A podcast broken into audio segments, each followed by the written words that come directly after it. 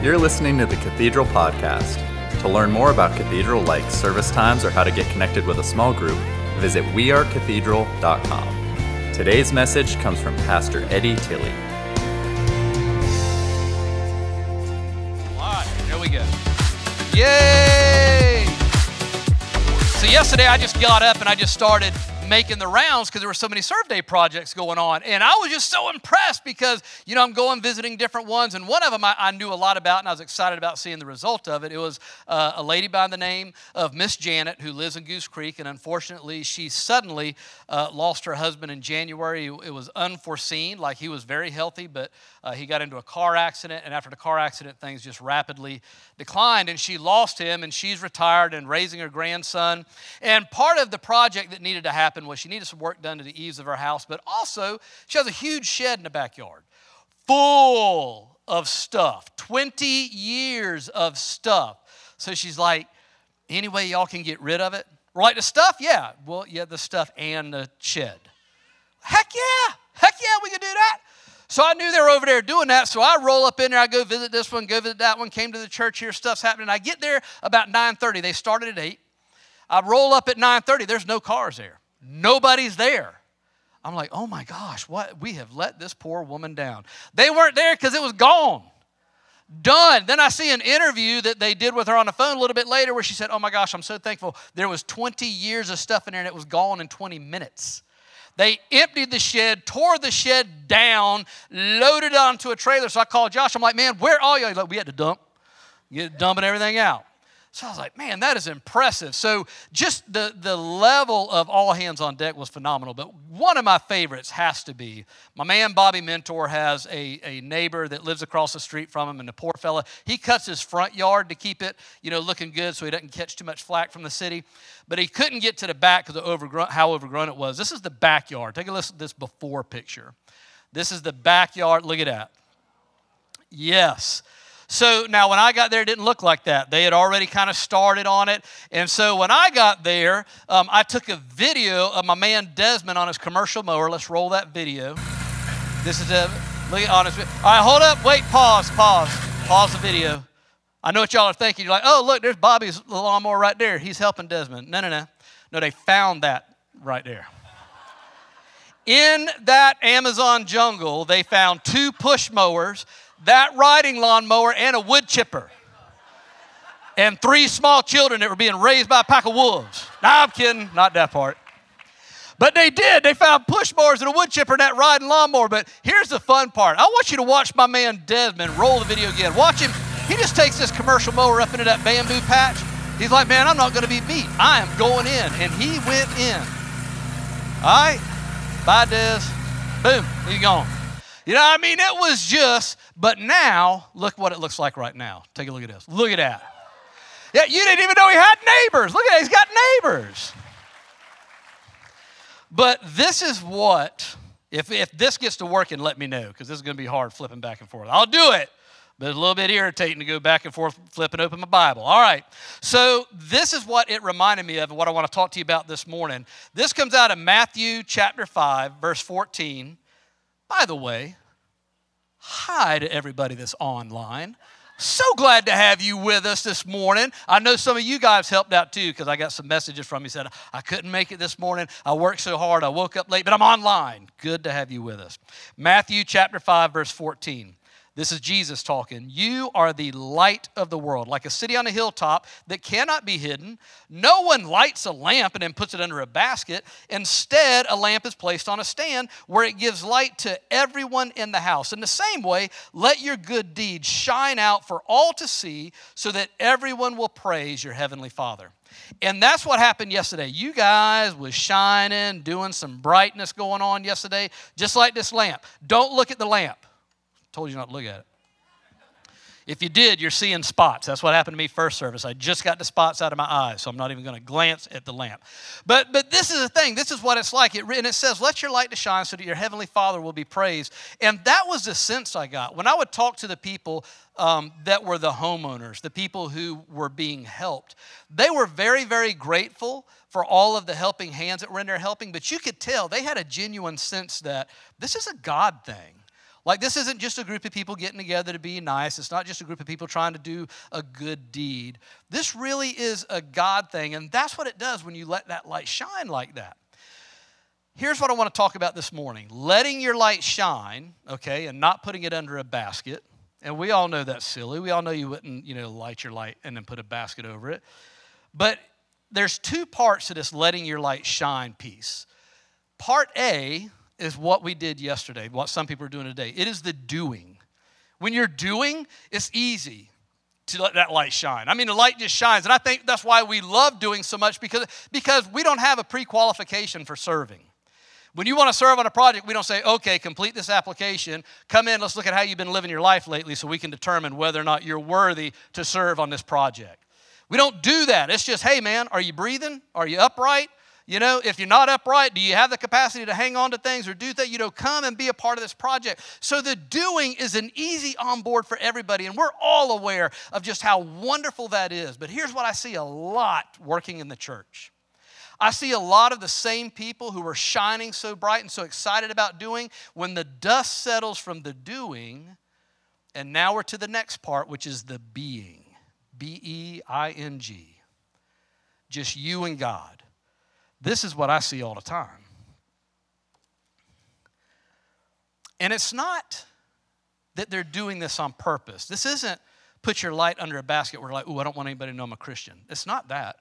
It is not that. It's like there is something going on in their life, and now that it's just them and God, somehow they're, they're not aware of what an incredible gift we have in Jesus. And, and there's things in their life that diminish the light from shining in their life. And if I could pull this basket apart and, and take that little bit of wicker and, and pull each strand out, I would say that there's three main strands wrapped all around that and around people that causes their light to be diminished.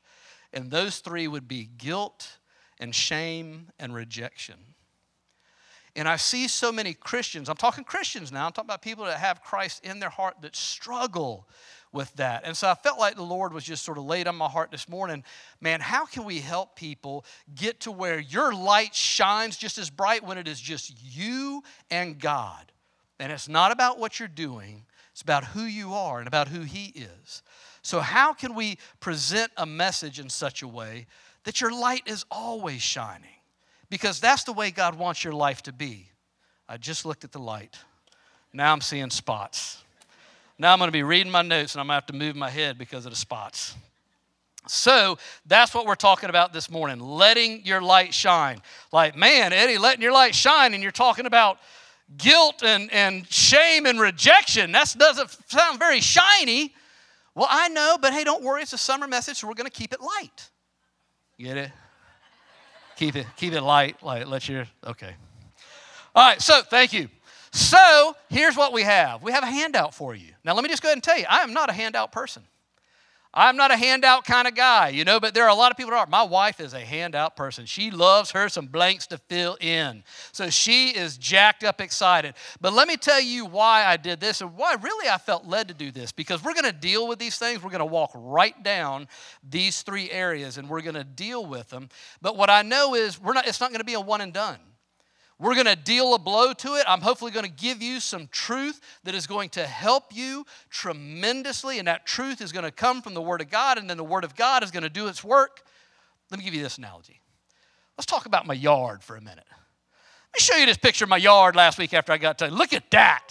Woo, baby.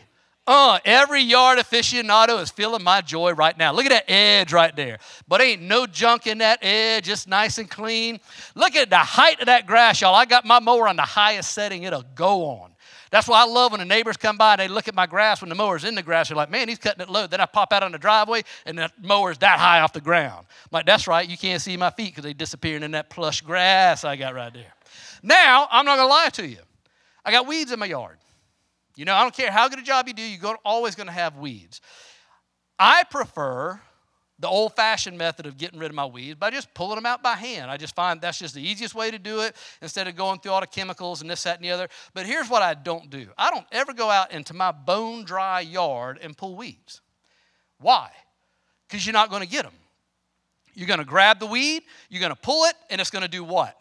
It's going to pop right there at the surface. And then the roots are going to do what? Go a little deeper, get a little wider, grab a little extra dirt, and then that weed's coming right back up. Stronger, deeper, and harder for you to get out. So, what I do is I wait till after a week like last week, where we get 18 inches of rain in four hours.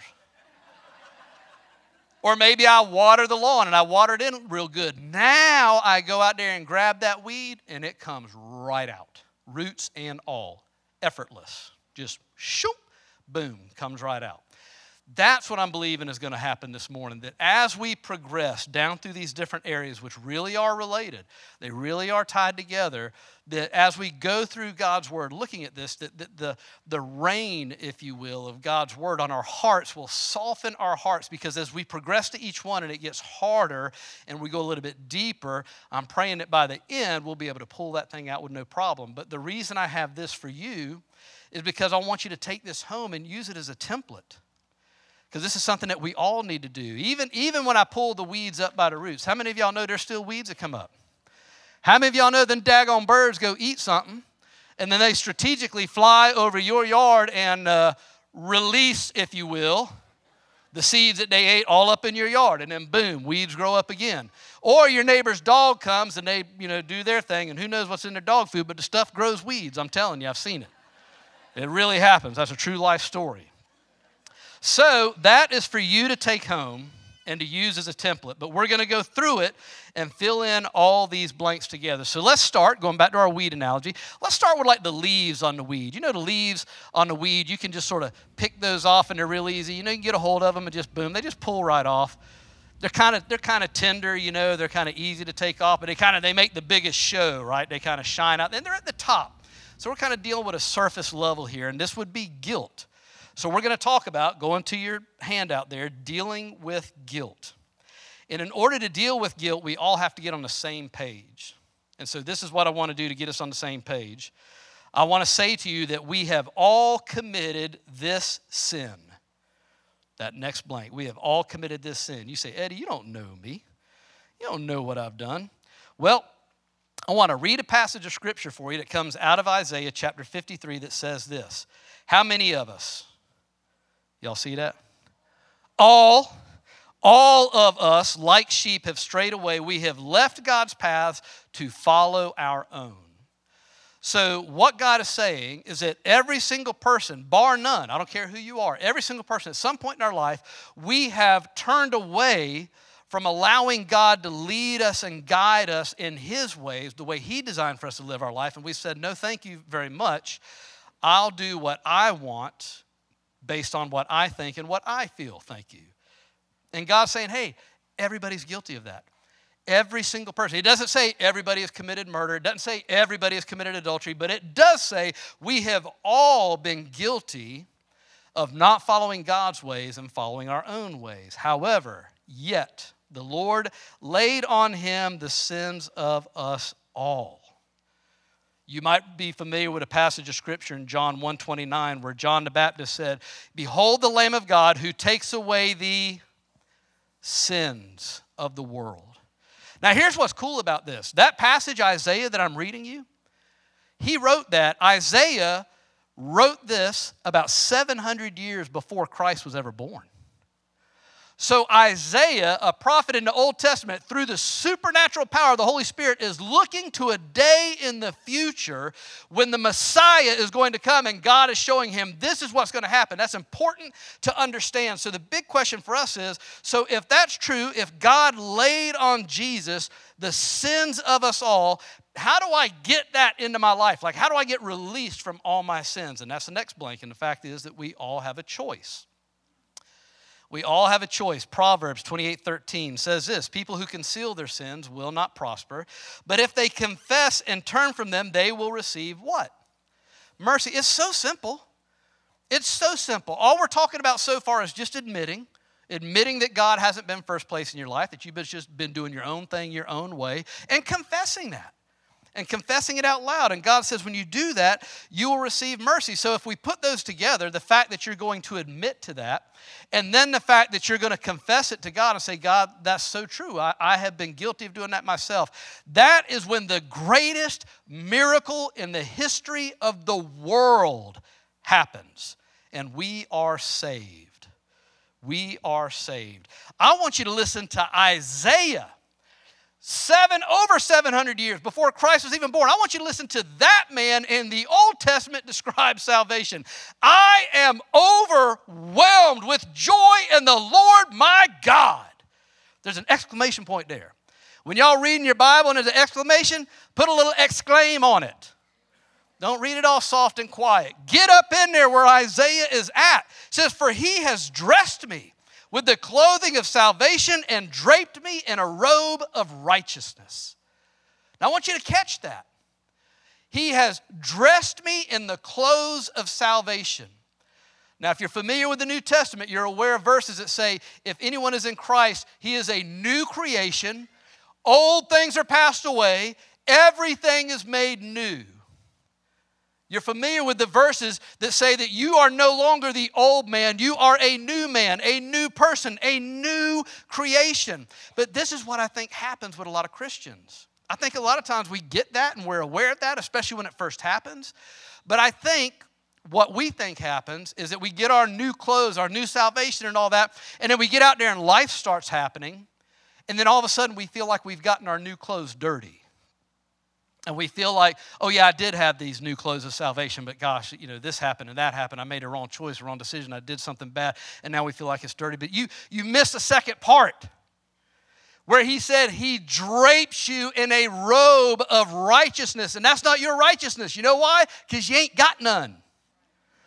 We ain't got none. We're bringing zero to the table.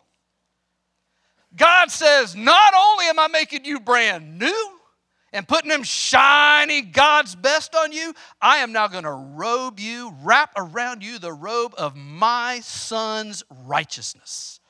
Nothing can touch that. Nothing. That's salvation. That's the most incredible miracle that's ever happened on the face of the planet. That's the light shining on the inside of you. And that's why the bottom of your, uh, or not the bottom, the bottom of that section, we fill in that God's salvation is a perfect work perfect. And I can't add anything to it. And let me just warn you about that because you know what religion does? Religion adds. Religion says, well, yeah, you were saved, but then you've done this, that, and the other. Religion says, well, you were good, but then you've done this, that. See, religion likes to keep a tally of your good and your bad. I'm going to tell you right now, you're going to lose that one right now. God set this thing up to where all you can do when you mess up is just fall into His hands. Because you can't be good enough, you can't do good enough. You just have to say, God, I'm sorry. He's like, not a problem. I got you. I got you dressed in new clothes and robed with my son's righteousness. This is not a problem. Get up. Let's move forward. Let's move on. That's why Jesus said, My yoke is easy and my burden is light. Because when we rest in the perfect work that He has done, there's no more striving. There's no more trying to be better, trying to do better. We now allow this Word to do the work in us that God has called it to do. And He does want to do a work in us. So that's dealing with our guilt. So everybody on the, on the same page. So you know where we're at. We're at the cross, right? Because Jesus took, when, when the word says that God laid on him the sins of us, of, of, of us all, that was on that cross. So, what we're really talking about today is the perfect work of the cross that you can't add anything to or take anything from. So, now let's move into number two. So, now this is the stem of the weed.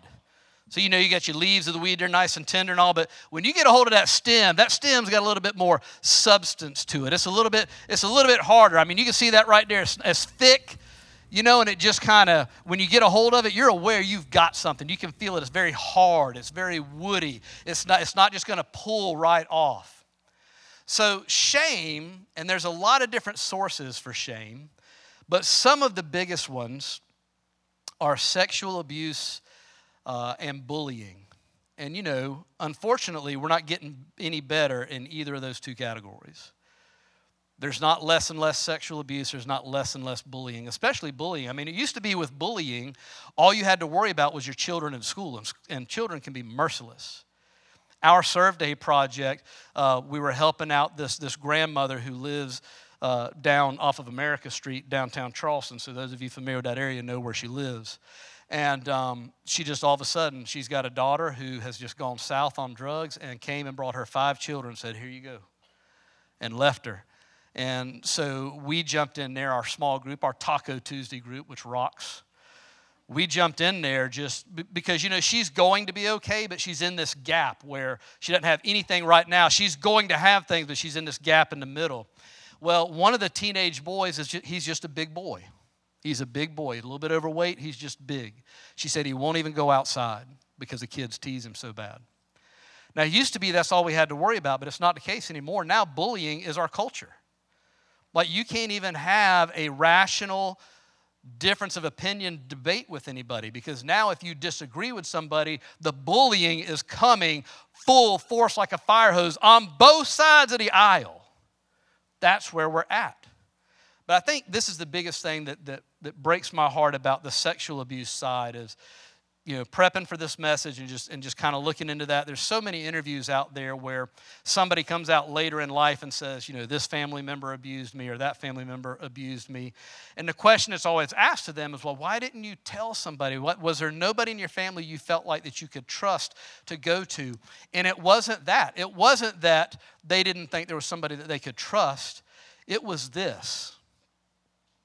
A lot of them reported having the thought is there something wrong with me that caused them to do that to me? That's shame. That is shame. And, that's, and that is a level that, that, that God just doesn't want us to carry. And so let's talk about dealing with shame because Jesus dealt with all of this.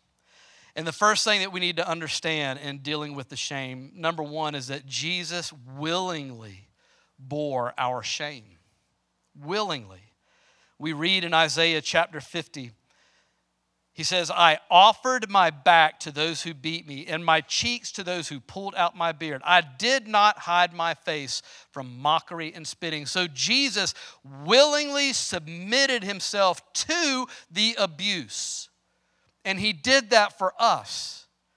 Now let's read. Remember, that's Isaiah. Isaiah is giving us a picture of something that's not going to happen for another seven or eight hundred years.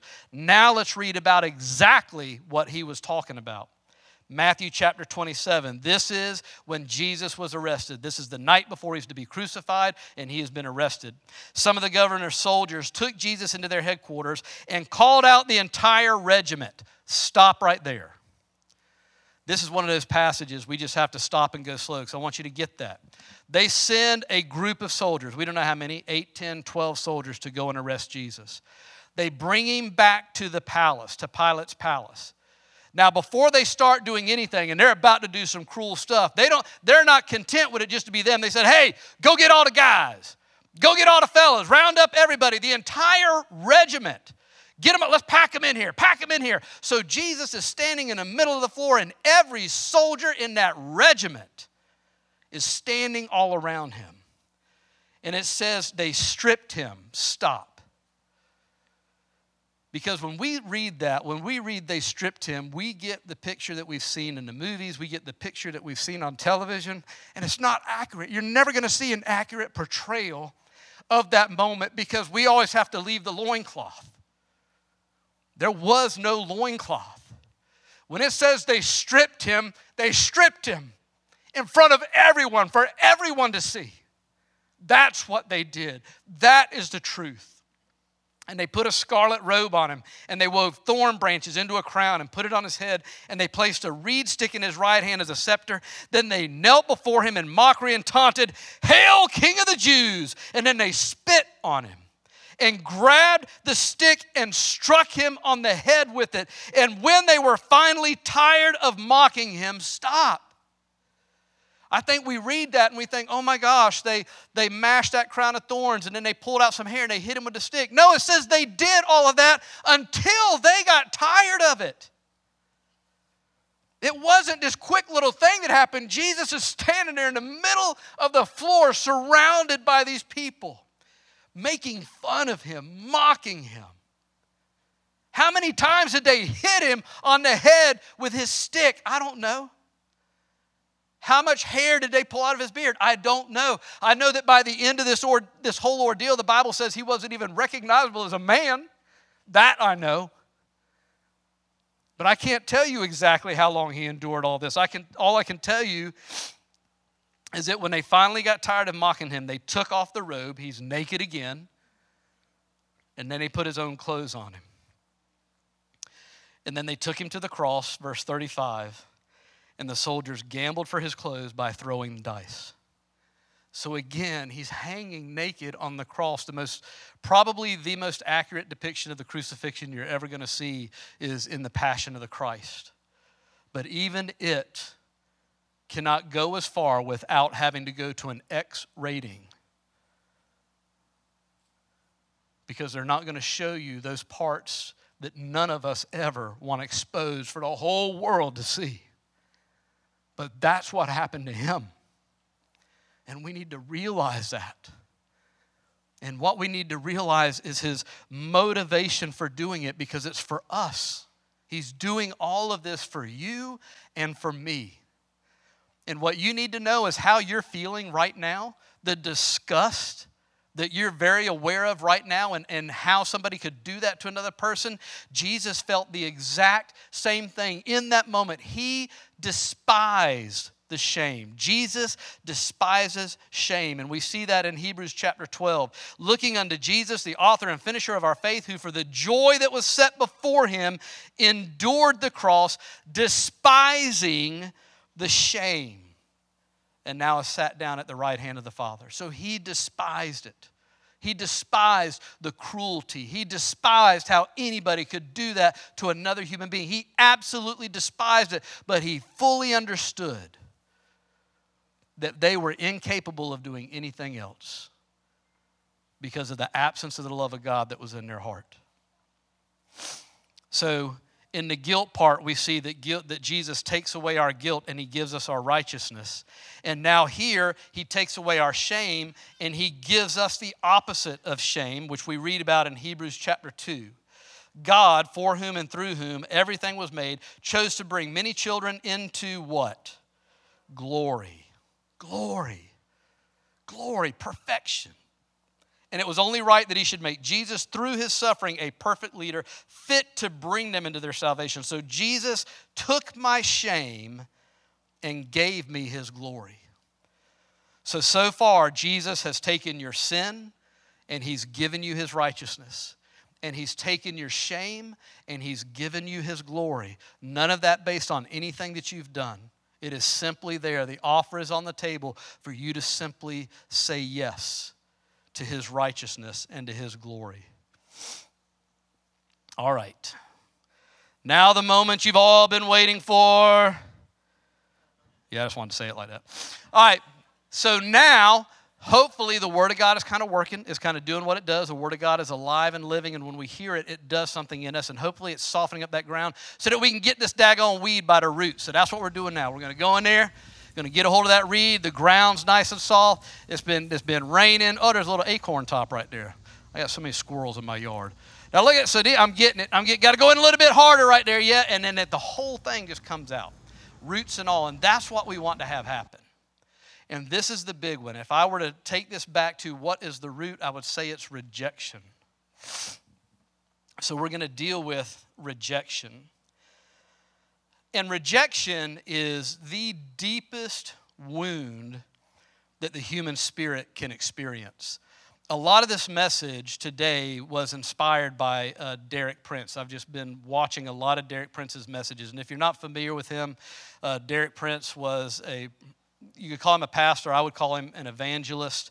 Um, he died in 2008, but his heyday was back during the time of the charismatic movement, but not in America. He was British. He was born in India. Um, he served in the British Army. Um, but he's just got an incredible salvation experience. He was saved outside of the church. Um, he was had a miraculous healing outside of the church. He just had a real heart for helping people understand the cross. So he wasn't always in America, but he did come and speak in America, and he made this observation. Talking about this wound of rejection, he said, I am so aware. He said, When I go to America, he said, it is staggering to me how there is such a greater percentage of the Christian population that struggle with rejection. More so than anywhere else that he preaches, more so than Africa, Asia, Europe. It's rejection, it's in America. And then he said this he said, I can only draw one natural conclusion from that based on the evidence because America, back then as now, pretty much led the way in the deconstruction of the nuclear family he said, The obliteration of the family, the loss of the nuclear family that God has created, has created so much rejection in the church in America. He said that almost 30 to 40% on a conservative side that he had encountered dealt with some kind of rejection. And that doesn't necessarily have to mean that somebody tells you they reject you. It's something that you pick up and you feel. It begins in the womb. You know, we're created in the image of God, and God creates us to desire love and to want to be loved. We want that. That little fella right there is crying out, like, I need somebody to love me. But here's what a baby can't do. If a baby's crying because it's hungry and you give it a bottle, it doesn't go, oh, you know what? That person gave me a bottle. They are supplying my needs. Therefore, they must love me. No. All it knows is you stuck a bottle in its mouth and now it can eat. That's all it knows. What communicates the love to a child is when you hold it up to your face. When you look into their eyes, when you say those silly little things that you say to them, when you hold them, when you rock them, when you embrace them, that's what communicates love. We've all heard the horror stories of nurseries over in some of those other countries where they don't even hardly touch the babies and how they try desperately to comfort themselves by rocking themselves in a crib. We're designed for it. The ultimate rejection can happen in a womb. A baby can be rejected in the womb. And our senior pastor did a message on that two weeks ago. And you ha- if you weren't here, I highly encourage you to go see it, but the, or go watch it. But the biggest thing about love is it has to be expressed. And provision is not an expression. I was provided for. In my home, I never had a day where there was no food on the table. I always had a roof over my head. I was always taken care of. I was provided for, but I am not exaggerating when I tell you there was no outward expression of love. None. And that's not to fault my parents, they weren't capable of it. The wounds of rejection that they had from their childhood had rendered them completely helpless to give anything like that to me. There was nothing there for them to give, they didn't have it. We weren't a church family. They didn't go to church. We weren't in church. So I'm lost. They're lost. They have no way of expressing love. And what happens is when love is not expressed, it, it produces people who are stunted in their growth and emotionally immature. And I'm telling you that from experience. Because as a young man, I was a very hard worker. I had great work ethic. And I was pretty daggum smart. But emotionally, I was so immature. And so I want to kind of I want to tell you a story from my childhood that I feel like illustrates so well what happens when that thing carries itself out all the way to the end.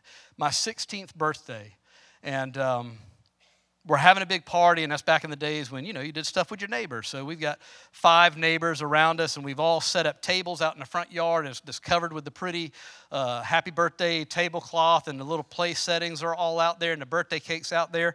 And I forgot about this part till my wife um, reminded me in between services that um, everybody was wanting to get started. There's a reason they wanted to get started because my dad wasn't there yet. And I said to them, I said, "Nope, we're not going to start till my dad gets here." And it was it was a weekday, so we are waiting for him to get off work. So he got off work, and 15 minutes later he's not there. 30 minutes later he's not there. 45 minutes later he's not there. Hour, he's not there, and everybody knows where he's at, including me, because he's got a routine. The routine is he gets off work, he stops at the bar right outside the gate, drinks for an hour, hour and a half, comes home, keeps drinking until he passes out, gets up, goes to work. So now we're at the point where everybody's looking at me and they're, and they're whispering, which is extremely embarrassing for a 16 year old boy. And they don't know that I can see that they're looking at me, but I'm very much aware. So finally, I get to the point where I say, you know what, I'll be right back. And I get in my car and I drive to that bar. And there's his truck. I know right where he's at. And I walk through that door, and I'm calm at first. I try to be civil. I walk through that door, and I say to him, Are you coming to the birthday party? And he's sitting at a poker machine, stack of quarters on this corner, beer on this corner. And I say, Are you coming to the party? And he doesn't even look at me. He doesn't answer me, he doesn't acknowledge me. And I go in to the biggest 16 year old hissy fit temper tantrum you have ever seen in your life.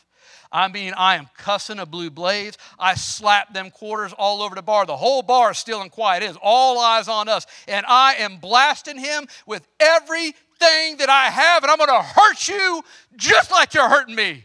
See how it feels. And I'm giving it everything I've got. That's the two extremes. My dad never ever looked at me and never said a word to me that day. He just stared straight ahead. That's his extreme.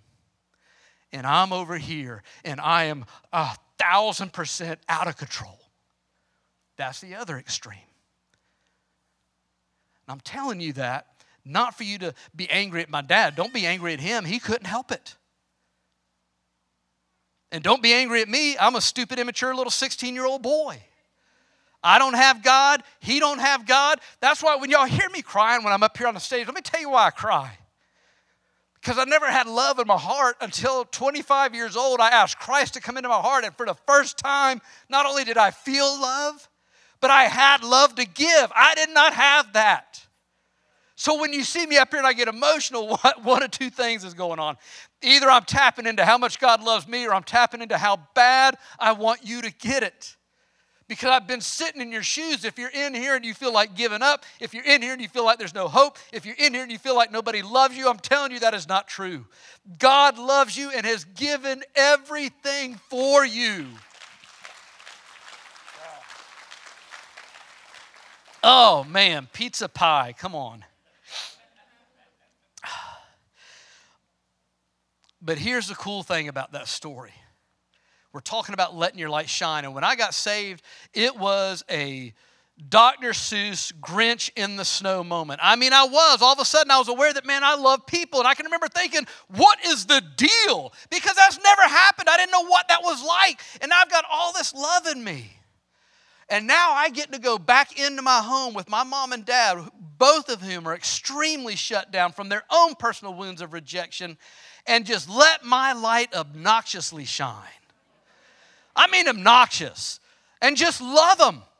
That's the answer is love them. I don't, I don't need you to give me an excuse. I don't, I don't need, I don't, honestly, I don't even need, you to say you're sorry. I get it now. I get it now. It's not you, it's not your fault. I was the same way. You produced another one of you and me, and I was the same way, incapable of loving, incapable of connecting. But now I got Christ in me, and I've got both. And here's the beautiful end of the story my dad's got lung cancer, and by this time we've made amends, and, and I've just been loving him, loving him, loving him. But my dad would not surrender his life to Christ. And he's dying of lung cancer, and he's on hospice. And uh, one of my dear friends, Leah Profader, would come over uh, once a week and she would sit with him just to talk to him, give him somebody else to chat with. And so one day she said, Mr. Tilley, what is it that you love to do? And he looks out his window, and I'm out there doing something in the yard, and he says this Watch him. I love to watch him. And I know what that meant. He was seeing something in me that he had always wanted for me and did not know how to give me. And that love and that, that just being an, an obnoxious light full of love and life finally had its way. In 24 hours before he breathed his last breath, he surrendered his life to Christ. Amen. Uh, whew. Okay. All right, where are we at? All right, here we go. Now we're going to deal with rejection, all right? So we're going back to the cross because, again, this whole idea of that God's salvation is perfect and I can't add anything to it, everything we're talking about is handled at the cross. Your guilt handled at the cross, your shame handled at the cross. And now we got to look and see so, what does Jesus do with rejection? How does he identify with us in being rejected by those he loves? And we find that beginning again with Pilate so now it's the morning of the crucifixion. The crowds have gathered, and Pilate now is talking to the crowds. In Luke chapter 23, he says, Then Pilate called together the leading priests and other religious leaders along with the people, and he announced his verdict. You brought this man to me, accusing him of leading a revolt. I have examined him thoroughly on this point in your presence and find him innocent.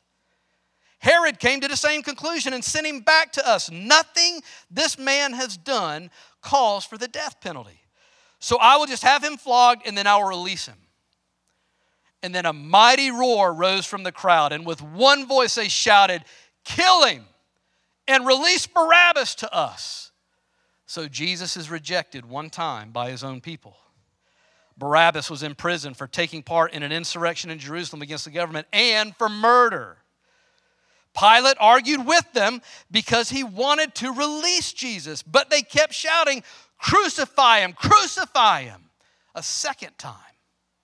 Pilate is pleading on behalf of Jesus. This man has done nothing wrong. For the third time, Pilate demanded, Why? What crime has he committed? I have found no reason to sentence him to death, so I'll have him flogged and then I'll release him. But the mob shouted louder and louder, demanding that Jesus be crucified, and their voices prevailed. So he's rejected three times by his own people, the very people he came to save, his own family, if you will three times has said, Take him away. We don't want to have anything to do with him. Matter of fact, take him away and kill him. And then we go to the cross. And in Matthew chapter 27, we read this At noon, darkness fell across the whole land until three o'clock. I want you to get this picture. It's noon. It is the middle of the day, and darkness covers the whole land until three o'clock. Three hours. There is some kind of supernatural presence that comes that is so thick that it blocks out the very light of the sun. Now, here's my personal take on that what we saw happen naturally just a few verses ago when those soldiers brought Jesus into Pilate's palace and said, Hey, go get all the other guys. Fellas, fellas, y'all come on here. Watch this. Come on, watch what we're going to do today. Boy, we're going to have so much fun with this guy. Y'all get gather around. Watch this. The same thing has happened supernaturally right now. Satan has got the Son of God on the cross and he calls to every foul and wicked and evil demon and spirit and says, Gather round. Come watch what I'm about to do. Come watch me kill the Son of the living God. Watch my victory happen. And that darkness covered the land for three hours. And Jesus cried out, Eli, Eli, lama, lama, lama sabachthani, which means, My God, my God, why have you abandoned me? God. Jesus is crying out, God, why, why have you abandoned me? Why have you rejected me? Some of the bystanders misunderstood and thought he was calling for the prophet Elijah. One of them ran and filled a sponge with sour wine, holding it up to him on a reed stick so that he could drink. But the rest said, Hey, wait, wait, hang on. Let's see whether Elijah comes to save him. And then Jesus shouted out again, My God, my God, why have you forsaken me? And he released his spirit. Now, question what killed Jesus? See, it's not the physical trauma, because Jesus was a man's man, a man among men, and most men would be alive 12 hours later after a crucifixion. This is three. As a matter of fact, most men would have to be killed while they were still on the cross before they took them down. Three hours, Jesus gives up his spirit. What killed him? One word, take one guess rejection. Jesus was killed by rejection. The rejection of his heavenly Father. And I know that's hard to wrap your mind around, but here's what you got to remember. The only way that God could give you and I this free gift of grace and salvation is He had to treat Jesus on that cross the same way that He would have to treat you or I. There was no other option. He had to. He's a holy God. He is a just God. And so the only way for you and I to get the gift that we have is He had to do to Jesus what He would have to do to us. And if our sin was before God, He would have to turn His back on us the same way He did to Jesus. But why did He do it? The very next verse. At that moment, the curtain in the sanctuary of the temple was torn in two from top to bottom. That curtain in the sanctuary of the temple was the only thing that separated the presence of God from the priest that would go into the temple. And God wanted to send a very, very clear message that from this point forward, Never, ever again can anything, guilt, shame, rejection, sin, anything, stand between me and my people. So nothing, nothing can stand between you and the presence of God. Nothing. That's where you and I are living. Don't let religion rob you of that. That is the truth. You don't have to work harder, you don't have to be smarter. You just have to say yes to what God is offering you salvation. Salvation. And you know, you say, well, gosh, it, it seems so easy. No, it's not easy. Are, are you paying attention to what we just went through? Nothing about it was easy, but God knew you and I couldn't handle that. You and I couldn't do it. And He said, I am going to allow my son to do that for them. They got themselves in this mess. It's their fault, but they cannot get themselves out. And I'm going to let my son do it. So, last thing, well, not, not last thing, I got two more. The beautiful gift. That blank before gift is the beautiful gift. I love this. It's in Ephesians chapter 1, verses 4 through 7. I love this because this isn't a reactionary God. It's a God that saw everything was going to happen. And it says, even before he made the world, God loved us and chose us in Christ to be holy and without fault in his eyes. Holy and without fault. God decided in advance to adopt us into his own family by bringing us to himself through who? Through who? Jesus Christ. This is what he wanted to do, and it gave him great pleasure. So we praise God for the glorious grace he has poured out on us who belong to his dear Son. He is so rich in kindness and grace that he purchased our freedom with the blood of his Son and forgave our sins. So, because of all that, the last phrase on your handout when I trust in the finished work of Jesus, his life in me becomes a light that shines for all to see. It's this picture of a lighthouse. This is what you and I are called to be in this world.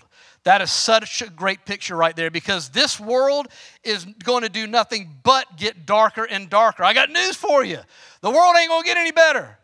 If there was a forecast for the world, the chance of rain would increase every single day. The wind gusts would go up every single day. The chances for an earthquake would increase. The chances for a hurricane would increase. The world is going to continue to get darker and darker and darker and more and more chaotic. It's not getting any better. Even if we have revival, which I'm believing we're going to, it's not going to change the atmosphere of this world. But when you and I get a hold of this, we become that. That world can beat on you, it can hit you, it can, blow. you're going to stand right there. And not only are you going to stand right there, you're going to say, Man, it's stormy out there. Come on in here where I'm at. This is awesome. You need to get in here where I'm at, man. It's warm, it's cozy. The presence of God is amazing. Get out of those crazy waves. Get out of that up and down life that tosses you all around. Man, come get on this rock that I'm standing on. And let the waves do what they do. Let the world do what it does. Because none of that can faze you and none of that can shake you. But it all comes down to do we trust Jesus? Do we trust what God's word says about what happened on that cross? So, this is what I want to do. I want to have a moment of prayer that I want to lead everybody through, but I want to get some people on board before we do because we're all going to go through this. Um, those that, that want to go through it. But there's different groups of people. Number one is if you're in here or if you're online and you have never taken the very first step, which is to admit to God that He hasn't been first place in your life and ask Him to come into your life.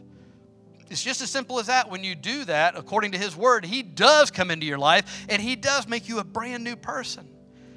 And he does put the righteousness of Christ around you. He wraps it around you. That is the easiest thing you'll ever do in the world is just saying yes to God. It's not about you working, it's not about you earning it. It's not about you being better, doing better. Matter of fact, if you're in here and right now you're thinking what I know my dad used to think, I know my dad used to because you know my dad was an alcoholic and there was so much happening in his life and I just know him. I know his personality. And he even voiced it to me one time. He said, "Eddie, I, know what you're asking me to do, but I've, I've just got to get my life cleaned up a little bit before I can do it. And I, and I said to him, I said, Dad, it's, backwards because you can't. You can't clean your life up.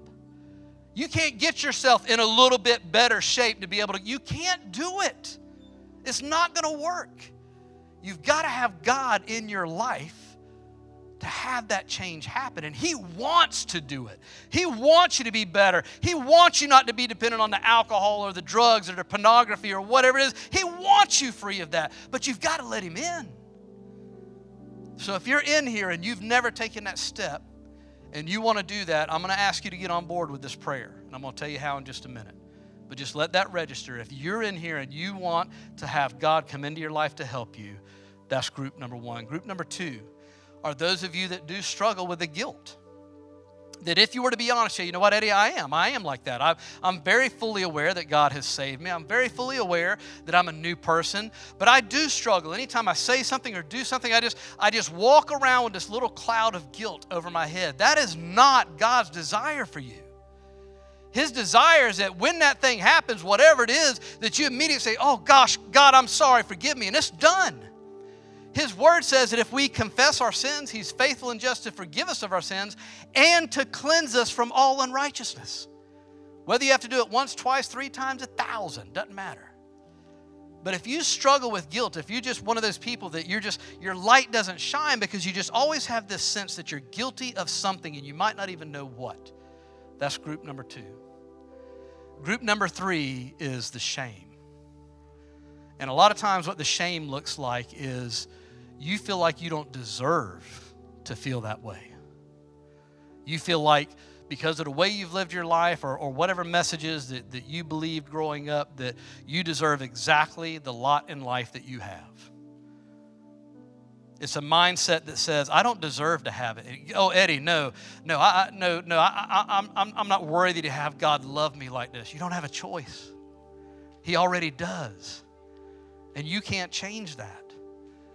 But there is a spirit of shame, just like there is a spirit of guilt, and it is a supernatural spirit, and it wants to control you, and it wants to keep your light under that basket. But the power of the cross and the blood of Jesus Christ can break it. And that brings me to the last group, and that is the rejection.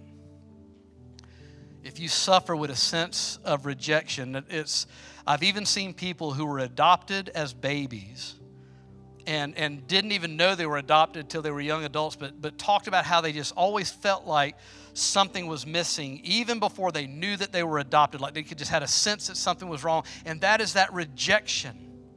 Like they couldn't even fully receive the love of their adopted parents because something was blocking it. That is that spirit of rejection. So, this is what I'm going to do.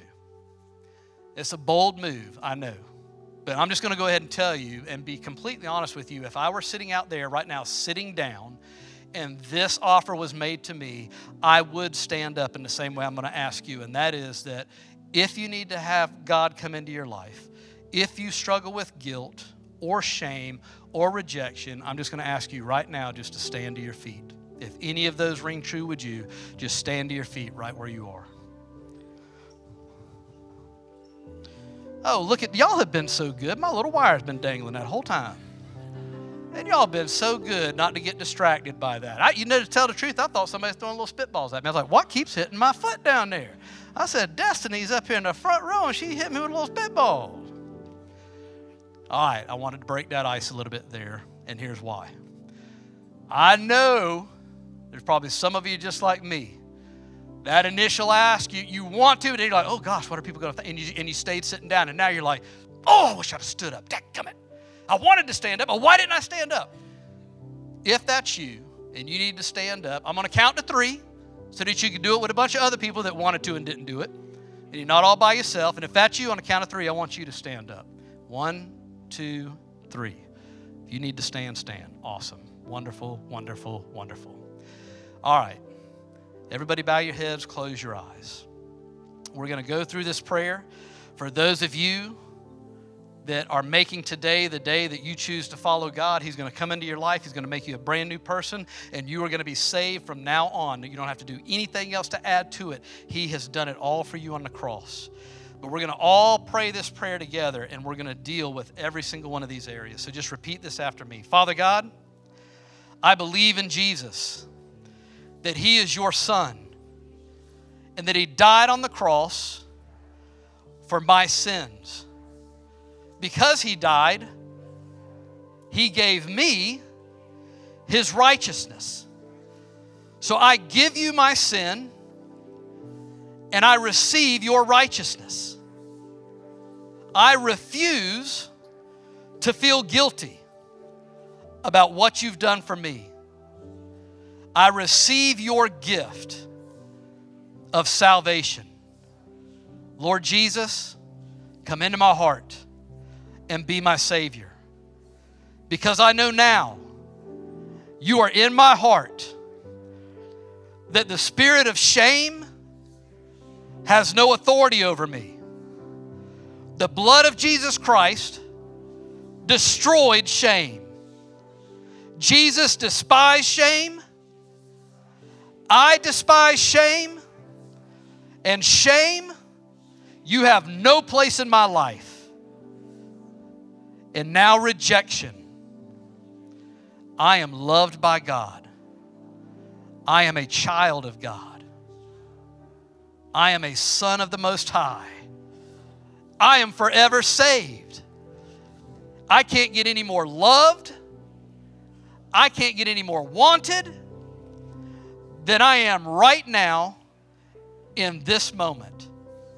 So, spirit of rejection, I rebuke you in the name of Jesus, and I command you to leave in Jesus' name. Father, right now, I pray for every person that prayed that prayer. I pray, Holy Spirit, that you are working in this room right now and you are filling every heart with a sense of your love, with a sense of your desire to love us and to be there for us and to cause our light to shine. And for every one of us in this room, we do, Lord, we want your light to shine even brighter in us. We want to be that lighthouse in the storm, Lord. We want that light to shine in us when we're out doing something, but even when we're just being. Lord, we want that in our life. And so we receive your grace in Jesus' name. Amen and amen. Amen. Amen. Yeah, give the Lord a hand. Yes. Yes, yes, yes. All right, so everybody can be seated because we're going to let it rain just a little bit more. Because here's what I'm believing. I, I just really felt like the Lord was just going to deliver a lot of people. I feel like a lot of people gave their heart to Christ. I feel like a lot of people got delivered from some things. But sometimes you just, again, need to sit and let the truth of the Word of God rain on you. And the worship team has a beautiful song. It's an old hymn that just declares the truth of how sweet it is. How sweet it is when you just trust in Jesus. So just sit and let these guys rain on you for a moment. That's just beautiful, yes. I love when that gal gets to use that violin and do what she does. Man, I just had a whole moment back there without y'all. It was so cool. I just started laughing because I was thinking, the devil's just such a punk, man. I love when he's like, I'm going to shut his mic off. And then it, that don't work. He said, oh, yeah, I'm going to pop it out, let that thing dangle around down there ain't fazed me a lick. So don't go out of here feeling sorry for Eddie because his microphone was dragging the floor. It ain't bothered me a lick because I'm going to tell you something. Eddie Tilly ain't got a thing to offer you. I don't. I'm not smart enough. I'm not wise enough. I'll tell you what I do got, Bubba. I got Jesus. And Jesus has got everything that you need. everything. All right, one last thing. One last thing. Pull out your cell phones. Oh, yeah, cell phones in church. And then, oh, oh, emergency call. No, oh, no, cancel, cancel. Turn on your flashlight. All right, point it at me. Hold it right here on your chest. Point it at me, right there. There you go. Look at that. Doesn't that look so cool? Isn't that awesome? I wish y'all could get our, our visual up here. It's just such a it's just such a cool visual. But here's the part that I want you to understand is that light that is in you, that is the life of Jesus. And nothing can put that out. And this world is just going to keep getting darker. It's not going to get any better. So I don't want to bust anybody's bubble, but I'm just going to tell you the news ain't going to get any better. The world ain't going to get any better. People aren't going to all of a sudden get common sense or become sane. It's not going to happen.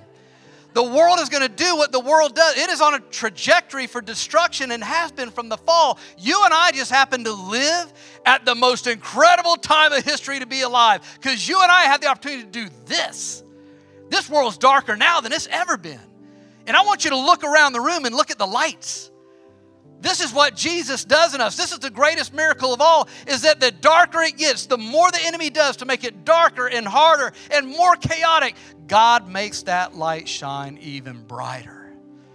So this is what I want to do. I want to bless you with the ability to be obnoxiously bright. What does that mean? That means you go into your workplace and you just be a shining light. I mean, you go in there and you got that boss, you know the one I'm talking about? And you just remember what Jesus said. He said, Hey, work as unto me. So treat your boss like he's me. I bless you with going in and not having that, well, that's all they pay me to do. That's all I'm going to do. No, no, no. You go in there and do some extra. You go in there and show them what a light looks like. That, hey, man, me and me serving you has everything to do with how thankful I am for God saving me. It's not about my paycheck and it's not about my job description. I just, I just see this needed to be done, so I just wanted to help you out. I bless you to go back into your family. Maybe some of y'all in here, y'all got a spouse that ain't got that light ain't been turned on yet. I bless you with the ability to love them right where they're at. I bless you with the ability to realize that's not who they are. I bless you with the ability to see who God created them to be. And, and you need to pray that. You need to say, God, show me who you created to be. And you need to pray it. And you need to speak it out loud. It's not their fault. So don't get mad at them and don't get angry at them because that's what the enemy wants. He wants to keep you divided against them. He wants you to stay mad at them and angry at them because when you're doing that, your light's not shining. I bless you with the ability that no matter how dark this world gets, your light is going to get brighter and brighter and brighter. And when your mic shuts off and when your cord's dragging the floor, you're just going to put a big old smile on your face and be that much brighter because you know the enemy's trying to come in and work against you. But hey, greater is he that is in you than he that is in this world. So I bless you. Let your light shine. Online, let that light shine in Jesus' name. God bless you guys. Have a great weekend. You've been listening to the Cathedral Podcast. If you were encouraged by today's message, leave us a rating and hit subscribe on Apple Podcasts, Spotify, or wherever you listen to podcasts. If you have any questions about today's message or just want to reach out, send an email to questions at cathedralemail.com. Thank you for listening. May the Lord bless you and keep you. May the Lord cause his face to shine upon you and be gracious unto you. Have a blessed week.